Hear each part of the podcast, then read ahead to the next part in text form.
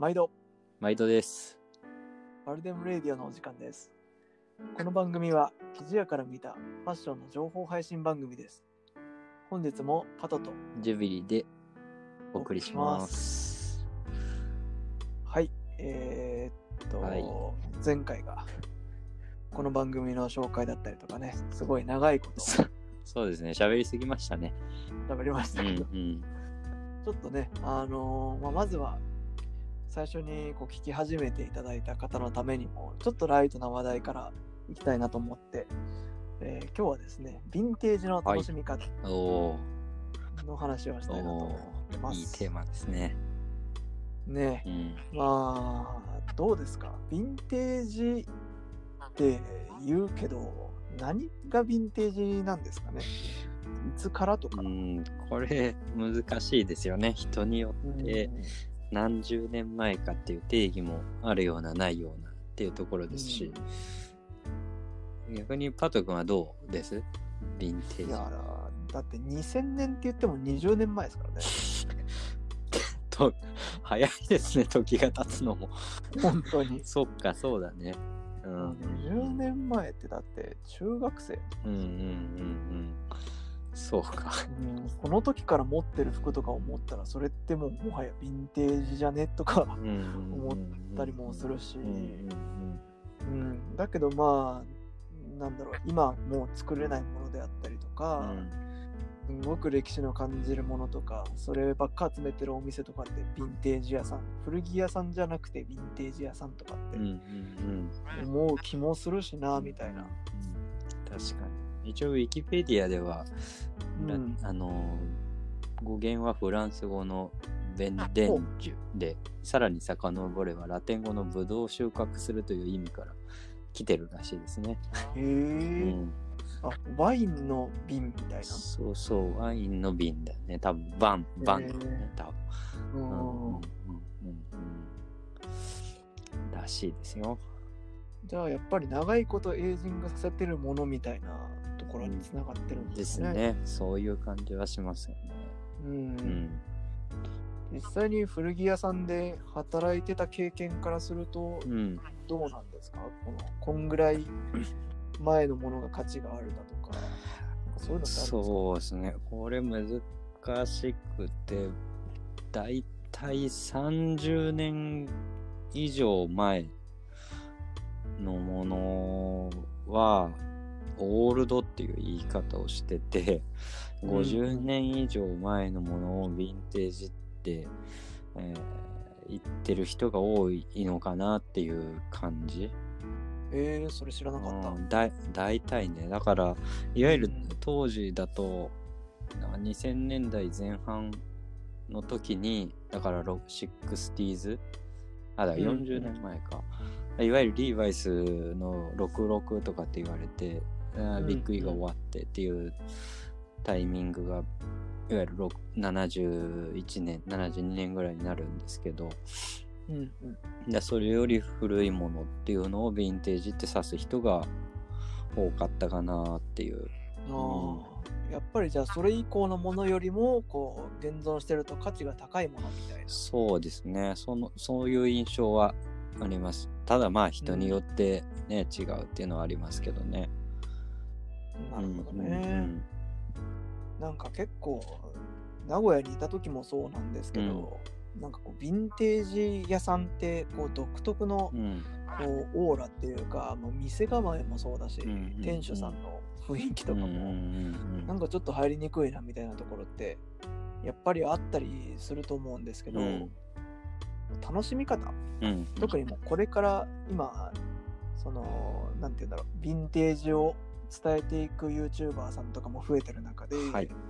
こうこういう風に言ったらこう抵抗感減るかもよみたいなところとかも話したいなと思うんですけど、うんうんなんか自分は結構前にも個人的に話してる時に言ったんですけど、うん。ちょっと美術館の楽しみ方に似てるなと思っててほうほうほなんか学生の時とかって僕美術館全然好きじゃなくて、もういつ抜け出してタバコ吸いに行こうかなとか思ってたぐらいなんですけど、なんかこう美術館の楽しみ方っていうのをこうテレビでやってる時に、どれか1個を自分の身銭で買って帰ると思って選ぶと真剣に見るよって いうのを結構自分の中にはスッとそれが入ってきて、以降なんか美術館行く時もいやこの色よりもさっきの色の方が良かったかもとか、いやなんかこれは他の人じゃ絶対出せないなとかなんか偉そうにこういろいろ細かいところ見るようになってそしたらあ全然2時間3時間でも入れるなみたいななってきたのがあってなんかヴィンテージもこうすごい厳かな歴史を知らないとダメっていうものじゃなくていやこれだったら着てもいいかもなとかどれか絶対買って帰んなきゃいけないと思って見ると逆に面白いのかなみたいなことを思ったりしますね。それがなんか感覚的には近いなと思って。うん、確かにそうかもしれないですね。うん。どうですか逆にジュビリーさんは？うん、そうですね。ヴィンテージの楽しみ方って僕、まあ、これは人それぞれだとは思うんだけど、まあ僕はあんまりその美術館の楽しみ方みたいな凝った言い方はできないですけど、まあ、そのなんだろう、もう、その時代に飛び込むみたいな気分というか、うん、か僕あその勘つながりで行くんだったら博物館みたいなその歴史とかその当時の成り立ちを身をもって楽しめてあとやっぱ面白いのがヴィンテージとかアンティークって下手すりゃもう博物館級のものも中にはあるものが実際に手に取って触って見てっていうことができる。俺っていうのは、うん、あの、本当に他の、他のものだとあんまりできないというか。言えてるかもね。うん、コスプレできるわけですね。そうそうそうそうそう。本当に下手すりゃガラスケースの中に入って、あの、ね、入館料取るようなものが実際触って、うん、触って、なんなら試着までできるっていうのは、うん、服のヴィンテージの楽しみ、楽しい一つなのかなと思いますね。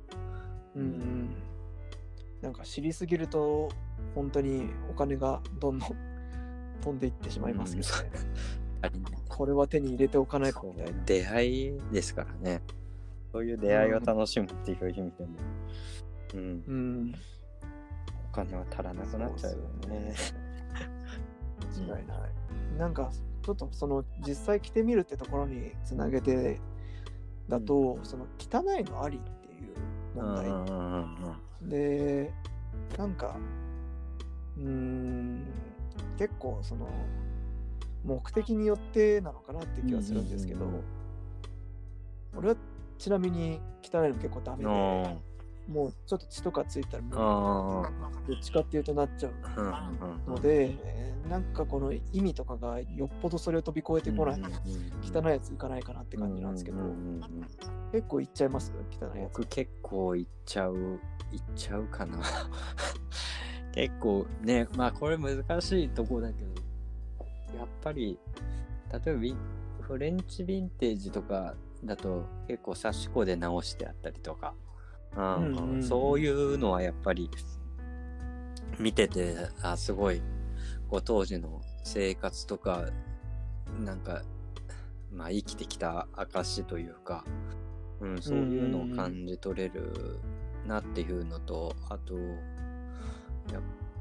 まあ、汚いと取るか、綺麗あの芸術と取るかはあれですけどやっぱりパッチワークみたいに違う布を当てた時のその陰影とかあのそれでまた増す魅力みたいなのっていうのはね、あったりするから、その辺が、あの、まあ、破れてるっちゃ破れてるけど、味と取る、取れるような魅力があるのもあるかなと思いましたね。それもまたよしみたいな、ね。そうそうそう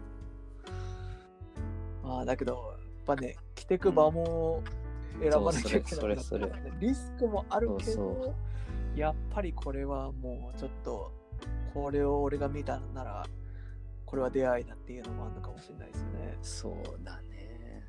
だからね、僕結構、こう、いわゆる記事で言うと、ワッシャー天日、えー加工みたいな、まあうん記事の話になっちゃいましたけど、そういうこう表情感とか、クタクタした感じの方が、えーフックとしては、まあそれはね、デッドストックよりあの使われてたものが多いから当たり前なんだけど、やっぱそういうものの方がものとしては多いし、特に理念なんかだと洗えば洗うほどこう着込まれれば着込まれるほど出てくる。そういうだ汚れとは違うけどくたびれ感っていうのはこう好きなものが多いかなって感じがしますね。ううん。ん。まあ、それにあえていっぱいお金使うのもね、なんかある意味ラグジュアリーな気うん確かに確かうん、なんか、くたってるから安っちいんじゃなくて、くたってることこそ美しいって言える余裕。みたいな。に。これそういう言い方がいいのか。ややでもねそれまあ合ってる気もしててこの素材的な目線でいくと、あのくそうこれ難しいけど別にこういうなんて言うんだろう。いわゆるナチュラル系みたいな柔らかい感じでね、今店頭でもそういうカジュアルな素材もあるにはあるんですけどそれとは全然違うオーラがヴィンテージにあったりしてそれ何かっていうと結構ありがちなのがこう糸の、えー番手だったり、えー打ち込み本数って呼ばれる密度だったりがうん。現れることによってこう出てくるオーラっていうのはあるのかなっていう気がしてて。うん。スカスカに編まれ、折られてるから、洗った時にそこがこう、詰まって、ヨレヨレに見えたりだとか。そうね。結構今のなんて言うんだろう。よあの物を作る時って安くしようと思ったらあのまあスカスカに折れば安くなるんだけどうん。それ、その状態で洗っても逆にこうよく見えないものが、えー当時のその、うんなんだミリタリーとか、えーしっかり命を守るために生まれた高密度の織物が現れたり経年変化するとあのヒゲとかねあのそういうのも味が出やすいというか、そういう目線かなっていう感じかな。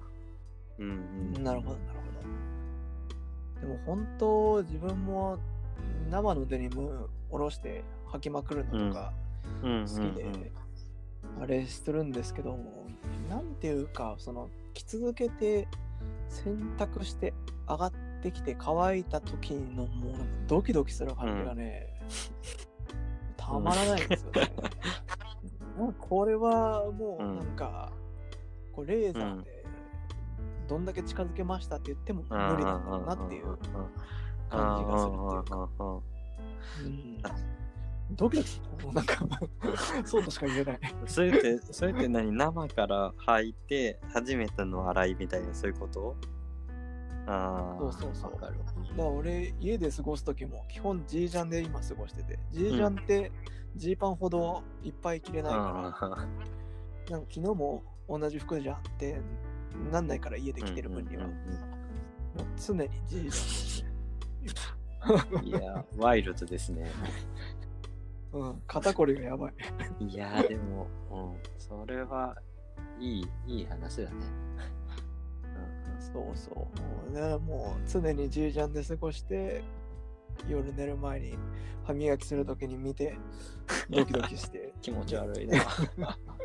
いや、でもね、面白い。それね、じ G ジャンじゃなかったらね、多分あんま味わえなくて、じゃあ、こう、二重ガーゼンのシャツとかだったら、多分そんなにこう、うん。楽しめないと思うの。それが、例えばヒゲだったり、色落ちの感じだよね。それって高密度とか、糸の表情感で出るものだから、うんうん。そういう、そういう部分は、やっぱり、こう、ヴィンテージだからこそ楽しめたり、デニムだからこそ楽しめる部分なのかなって思いますね。うん。うん。経年変化はやっぱりね、着続けたりとか、まあ、着続けられたものを買うとかじゃないと得られないものってやっぱり特殊な世界としてあるのかなって気がしますね。あと結構あの、これも記事っぽい話だけど、あの、水も違うじゃん。ヨーロッパとアメリカと日本とで、香水とか軟水とか、あと、沖縄の方とかの海だとこうサンゴが多くてカルシウム多くて石灰分が多いとかね。そう。あの逆にヨーロッパが石灰が多いのかな。あやっぱりそういうと、うん。イギリスとか石そう灰多かったそう。そうそう。やっぱそういうのだとあのねあの あの何？水湯沸かし器だと石灰が溜まりやすくて困ったりはするけどあの洗濯とかでそういう水をで洗い続けるとやっぱり表情がちょっと違うというか、うん。うん、あの顔顔って言うけど顔の出方も変わってくるんですよね、結構ね面白い。面白い。うん。うん。結構だから話戻すとヴィンテージってそれこそその服が育ってきた場所によってもうん顔が変わるから、出会った時にお前どこでどんな過ごし方してきたんだよみたいな、ねなんかそういうのも新品にはないこううん楽しみ方としてうん。あったりとかね、デッドストックで100年前のものがこんな綺麗に残ってんのかっていう感動もあったりとか、うん、うん、確かに。面白いですよね。もう本当、ウヒウヒ話しちゃうと、無限に時間が経っちゃうから、確かにちょっとこの辺で、今日は切りますけど。うんうんそうっていう感じで、ちょっと楽しいですね。うん、なんか、いや、何言ってるか分かんなかったですみたいな人がもしいたら、ちょっと質問とか、ちょっとツッコミを入れてもらえるとありがたいですねそうで。すね。はい。はい。はい。ちょっとまあ次回以降は記事の話とかもどんどん掘り下げていきますけれども、今日はこのぐらいにしようと思います。はい。はい、えーこの放送が気に入っていただけた方、いいね、レターをお待ちしております。それではまたお会いしましょう。さようなら。